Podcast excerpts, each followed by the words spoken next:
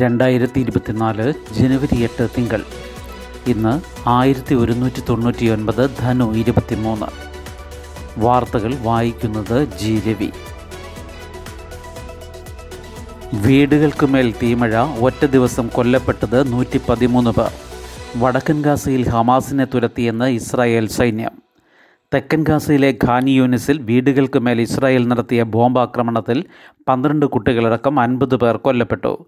ഇന്നലെ മാത്രം ഗാസയിൽ നൂറ്റി പതിമൂന്ന് പലസ്തീൻകാരാണ് കൊല്ലപ്പെട്ടത്. ഇരുന്നൂറ്റി അൻപത് പേർക്ക് പരിക്കേറ്റു. ഹമാസ് ചെറുത്തുനിൽപ്പ് ശക്തമായ ഖാൻ യൂനിസിലും മധ്യ ഗാസയിലും കനത്ത വെടിവെപ്പും പീരങ്കി ആക്രമണവും തുടർന്നു.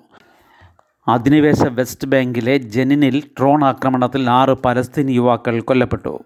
മൂന്ന് മാസം പിന്നിട്ട ഇസ്രയേൽ ആക്രമണത്തിൽ ഗാസയിൽ ഇതുവരെ ഇരുപത്തിരണ്ടായിരത്തി എണ്ണൂറ്റി മുപ്പത്തി അഞ്ച് പലസ്തീൻകാർ കൊല്ലപ്പെട്ടു. ഇതിൽ എഴുപത് ശതമാനവും കുട്ടികളും സ്ത്രീകളുമാണെന്ന് പലസ്തീൻ ആരോഗ്യ മന്ത്രാലയം അറിയിച്ചു. അൻപത്തിയെട്ടായിരത്തി നാനൂറ്റി പതിനാറ് പേർക്ക് പരിക്കേറ്റു. വടക്കൻ ഗാസയിൽ ഹമാസിലെ എട്ടായിരം പേരെ വധിക്കുകയും അവരുടെ ആയുധ സംവിധാനങ്ങൾ തകർക്കുകയും ചെയ്തതായി അവകാശപ്പെട്ട ഇസ്രായേൽ സൈന്യം മധ്യ ഗാസയിലും തെക്കൻ ഗാസയിലും കൂടി ഹമാസിനെ ഇല്ലായ്മ ചെയ്യാനായി ഈ വർഷവും യുദ്ധം തുടരുമെന്ന് വ്യക്തമാക്കി. സംഘർഷം കൂടുതൽ മേഖലയിലേക്ക് വ്യാപിക്കാതിരിക്കാനുള്ള നയതന്ത്ര ദൗത്യവുമായി U S state secretary Antony ബ്ലിങ്കനും European union വിദേശനയ മേധാവി ജോസഫ് ബോർലും നടത്തുന്ന മധ്യപൂർവദേശ സന്ദർശനം തുടരുകയാണ്.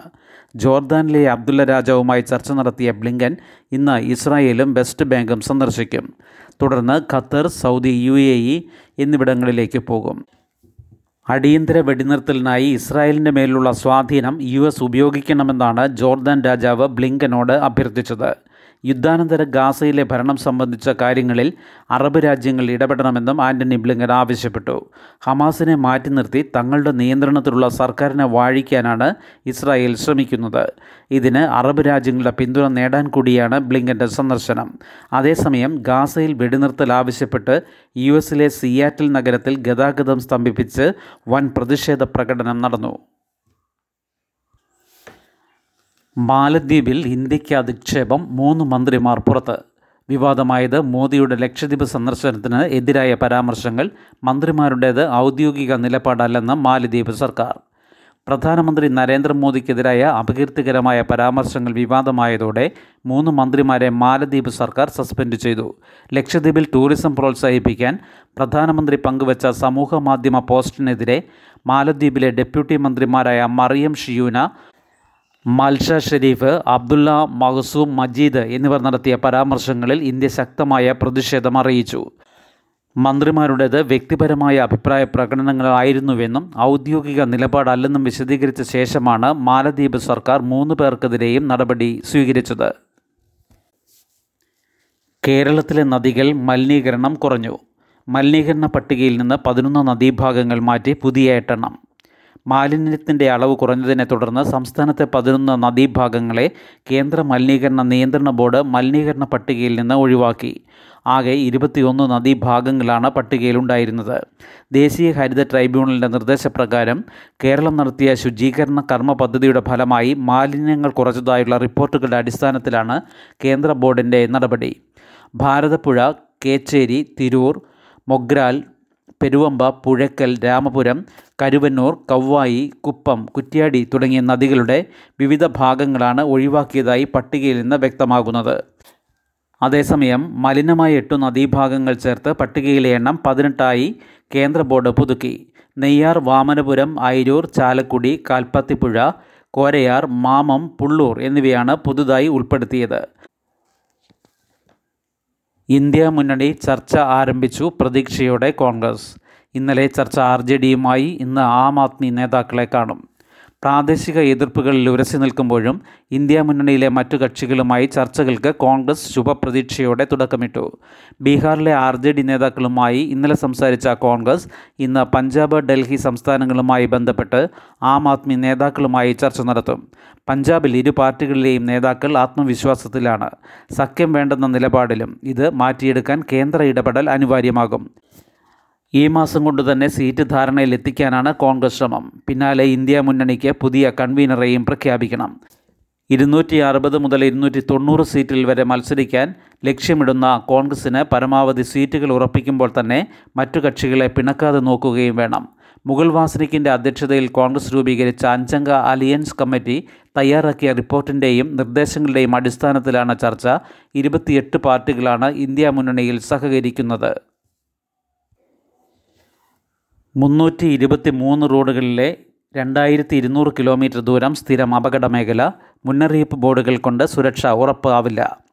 കേരളത്തിൽ പതിവായി അപകടം നടക്കുന്നത് മുന്നൂറ്റി ഇരുപത്തി മൂന്ന് റോഡുകളിലായി രണ്ടായിരത്തി ഇരുന്നൂറ് കിലോമീറ്റർ ദൂരമുള്ള ഭാഗങ്ങളിലാണെന്ന് national transportation planning and research സെന്ററിന്റെ റിപ്പോർട്ട്. ഗതാഗത വകുപ്പിന്റെ നിർദ്ദേശപ്രകാരമായിരുന്നു പഠനം. പത്തു വർഷമായി അപകടങ്ങൾ പതിവായ നാലായിരത്തി അഞ്ഞൂറ്റി തൊണ്ണൂറ്റി രണ്ട് ബ്ലാക്ക് സ്പോട്ടുകളുണ്ട് കേരളത്തിൽ. ഈ സ്പോട്ടുകളിൽ സുരക്ഷാ മുന്നറിയിപ്പ് ബോർഡുകൾ സ്ഥാപിച്ചതുകൊണ്ട് സുരക്ഷ ഉറപ്പാക്കാനാവില്ലെന്നും പകരം അപകടകരമായ റോഡ് ഭാഗങ്ങൾ പുനർനിർമ്മിക്കുകയോ റോഡ് സുരക്ഷാ മാർഗങ്ങൾ നടപ്പാക്കുകയോ വേണമെന്നതാണ് പുതിയ നിർദ്ദേശം. അഞ്ച് പത്ത് കിലോമീറ്റർ വരുന്ന ഭാഗങ്ങളാണ് പുനർനിർമ്മിക്കേണ്ടത്. ദേശീയപാതയിൽ ഇത്തരത്തിൽ നൂറ്റി നാൽപ്പത്തി ഒൻപത് ഭാഗങ്ങളും സംസ്ഥാന പാതയിൽ നൂറ്റി എഴുപത്തി ഒൻപത് ഭാഗങ്ങളുമുണ്ട്. ഏറ്റവും കൂടുതൽ തൃശ്ശൂരാണ് അപകടമേറെയും പകൽ മരണം കൂടുതൽ പുലർച്ചെ. ഗതാഗത വകുപ്പിന്റെ കണക്ക് പ്രകാരം ഓരോ നൂറ് അപകടങ്ങളിലും നൂറ്റി പന്ത്രണ്ട് പേർ വീതം പരിക്കേൽക്കുന്നു. നൂറ് അപകടങ്ങളിൽ പതിനൊന്ന് പേർ വീതം മരിക്കുകയും ചെയ്യുന്നു. മൂന്നിൽ രണ്ട് അപകടങ്ങളും പകൽ സമയത്താണ്. തെളിഞ്ഞ കാലാവസ്ഥയിലാണ് എൺപത് ശതമാനം അപകടവും.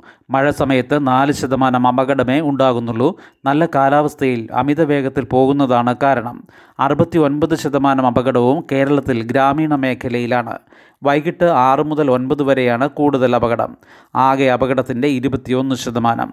ഉച്ചകഴിഞ്ഞ് മൂന്ന് മുതൽ ആറ് വരെയാണ് പിന്നീട് കൂടുതൽ അപകടം ഇരുപത് ശതമാനം. രാവിലെ ഒൻപത് മുതൽ പന്ത്രണ്ട് വരെയാണ് മൂന്നാമത്തെ അപകട സമയം പത്തൊൻപത് ശതമാനം. എന്നാൽ പുലർച്ചെ മൂന്ന് മുതൽ രാവിലെ ആറ് വരെ നടക്കുന്ന അപകടങ്ങളിലാണ് കൂടുതൽ മരണം സംഭവിക്കുന്നത്. വർഷം നാലായിരത്തോളം ആളുകളാണ് കേരളത്തിൽ അപകടത്തിൽ മരിക്കുന്നത്. അപകടത്തിന്റെ അൻപത് ശതമാനം ഇരുചക്ര വാഹനക്കാരാണ് പതിനെട്ട് ശതമാനം കാറുകൾ പതിനാല് ശതമാനം കാൽനട യാത്രക്കാർ. അപകടത്തിൽ മരിച്ചവരിൽ എൺപത്തിനാല് ശതമാനം ഇരുചക്ര വാഹന യാത്രക്കാരാണ് എട്ട് ശതമാനം കാർ യാത്രക്കാർ. രാജ്യത്തെ മൊത്തം റോഡ് അപകടങ്ങളുടെ ഒൻപത് പോയിന്റ് രണ്ട് ശതമാനം കേരളത്തിലാണ്. റോഡ് അപകടങ്ങളിൽ രാജ്യത്ത് നാലാം സ്ഥാനത്താണ് കേരളത്തിന്റെ സ്ഥിതി. കേരളത്തിൽ കയ്യേറിയ വനഭൂമി അയ്യായിരത്തി ഇരുപത്തിനാല് ഹെക്ടർ ഹൈറേഞ്ച് സർക്കിളിൽ കയ്യേറ്റം കൂടുതലെന്ന് വനം വകുപ്പ് റിപ്പോർട്ട്. സംസ്ഥാനത്ത് അയ്യായിരത്തി ഇരുപത്തിനാല് പോയിന്റ് അഞ്ച് മൂന്ന് ഹെക്ടർ വനഭൂമി കയ്യേറിയിട്ടുണ്ടെന്നും ഇതിലധികവും സ്വകാര്യ കയ്യേറ്റങ്ങളാണെന്നും റിപ്പോർട്ട്. ആയിരത്തി തൊള്ളായിരത്തി എഴുപത്തിയേഴ് ജനുവരി ഒന്നിന് ശേഷം കയ്യേറിയ വനഭൂമിയും ഇതിൽ ഉൾപ്പെടുന്നു. എറണാകുളം കോട്ടയം ഇടുക്കി ജില്ലകൾ ഉൾപ്പെട്ട ഹൈറേഞ്ച് സർക്കിളിലാണ് കയ്യേറ്റങ്ങൾ കൂടുതലെന്ന് വനം വകുപ്പ് പുറത്തുവിട്ട രണ്ടായിരത്തി ഇരുപത്തി ഒന്ന് ഇരുപത്തിരണ്ടിലെ വാർഷിക ഭരണ റിപ്പോർട്ടിൽ പറയുന്നു. കോതമംഗലം കോട്ടയം മാങ്കുളം നിലമ്പൂർ വടക്ക് മണ്ണാർക്കാട് നെന്മാറ വയനാട് വടക്ക് ഡിവിഷനുകളിലാണ് കൂടുതൽ കയ്യേറ്റങ്ങളും റിപ്പോർട്ട് ചെയ്തത്. മറയൂർ തെന്മല നിലമ്പൂർ തെക്ക് ആറളം വന്യജീവി സങ്കേതം വയനാട് വന്യജീവി സങ്കേതം എന്നീ ഡിവിഷനുകളിൽ കയ്യേറ്റങ്ങൾ കുറവാണ്. ഏറെ വൈകിയാണ് രണ്ടായിരത്തി ഇരുപത്തി ഒന്നിലെ ഭരണ റിപ്പോർട്ട് വനം വകുപ്പ് തയ്യാറാക്കിയതും പുറത്തുവിട്ടതും.